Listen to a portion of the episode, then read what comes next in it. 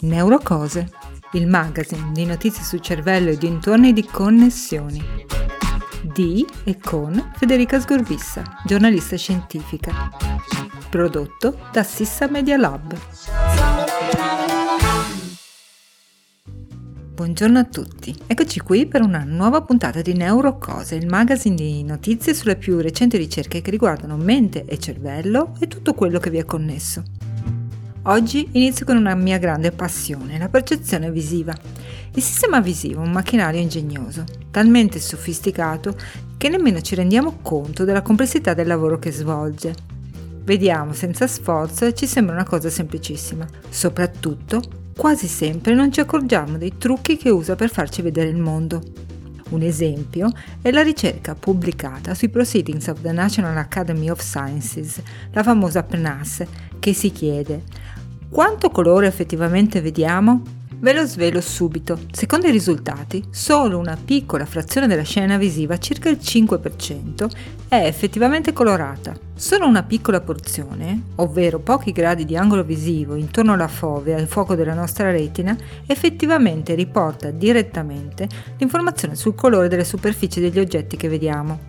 Tutto il resto della scena, la periferia dell'immagine, è praticamente in bianco e nero ma ci appare colorato perché processi di rielaborazione più superiori riempiono il colore che manca, come fa un colorista nei fumetti che riempie di colore il disegno a china. Gli autori, ricercatori del Dartmouth College nel Regno Unito, lo hanno scoperto sfruttando la realtà virtuale e confrontando ciò che i soggetti percepivano con i dettagli precisi dell'immagine che veniva loro presentata. È difficile da credere, ma probabilmente è proprio così.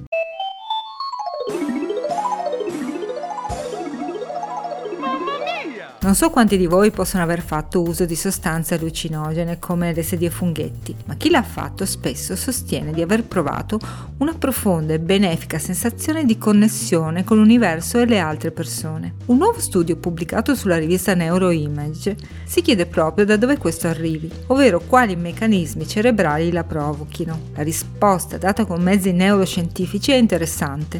L'assunzione di psilocibina, la sostanza attiva in molti funghi allucinogeni, disattiva attiverebbe un centro cerebrale associato alla percezione del sé, il claustro. Le risonanze magnetiche funzionali di soggetti che avevano assunto la sostanza mostravano infatti una ridotta attività cerebrale in questo nucleo. Secondo gli autori, in pratica la droga spegnerebbe l'ego degli individui e questo porterebbe a una percezione di minore differenziazione fra se stessi e il resto del mondo e delle persone.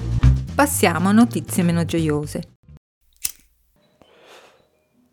Se siete fra coloro che stanno cercando di smettere di fumare con prodotti a base di nicotina, come per esempio le sigarette elettroniche, consultate il vostro medico perché potrebbero esserci conseguenze negative. Per esempio, lo studio pubblicato qualche giorno fa sul Journal of Experimental Medicine osserva che la nicotina, di per sé non carcinogenica, potrebbe avere un ruolo nell'espandere i tumori dai polmoni fino al cervello. È infatti noto che circa il 40% delle persone che soffrono di cancro ai polmoni sviluppano anche metastasi nel cervello. Secondo il nuovo studio, a promuovere questo fenomeno è la nicotina, che riesce a superare la barriera ematoencefalica che normalmente protegge il cervello dalle infezioni.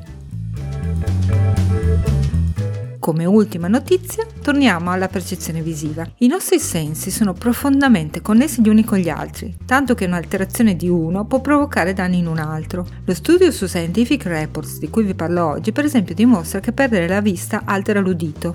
Nello studio le persone con problemi severi di vista giudicano infatti in maniera meno accurata la distanza della fonte di un suono rispetto a individui con problemi di vista più lievi e questi, a loro volta, hanno prestazioni peggiori di coloro che non hanno proprio problemi di visione. Si tratta di un problema serio perché le persone con disabilità visiva possono affidarsi all'udito in diverse situazioni, per esempio attraversando la strada possono giudicare la distanza di una macchina e questo può provocare seri incidenti. Per questo episodio è tutto, vi rinnovo come sempre l'appuntamento, non solo con Neurocose, il magazine di notizie dal cervello, ma anche con Connessioni, la trasmissione di approfondimento sul cervello, mente tutto quello che vi è connesso. Questa settimana, per esempio, si parla di ricerca italiana sul coronavirus e il cervello. Come sempre, se vi è piaciuto quello che avete sentito, vi invito a fare like sui nostri social. Se avete commenti, suggerimenti o contattate Connessione sui social o all'indirizzo connessionipodcast. Un caro saluto da Federica Sgorbissa.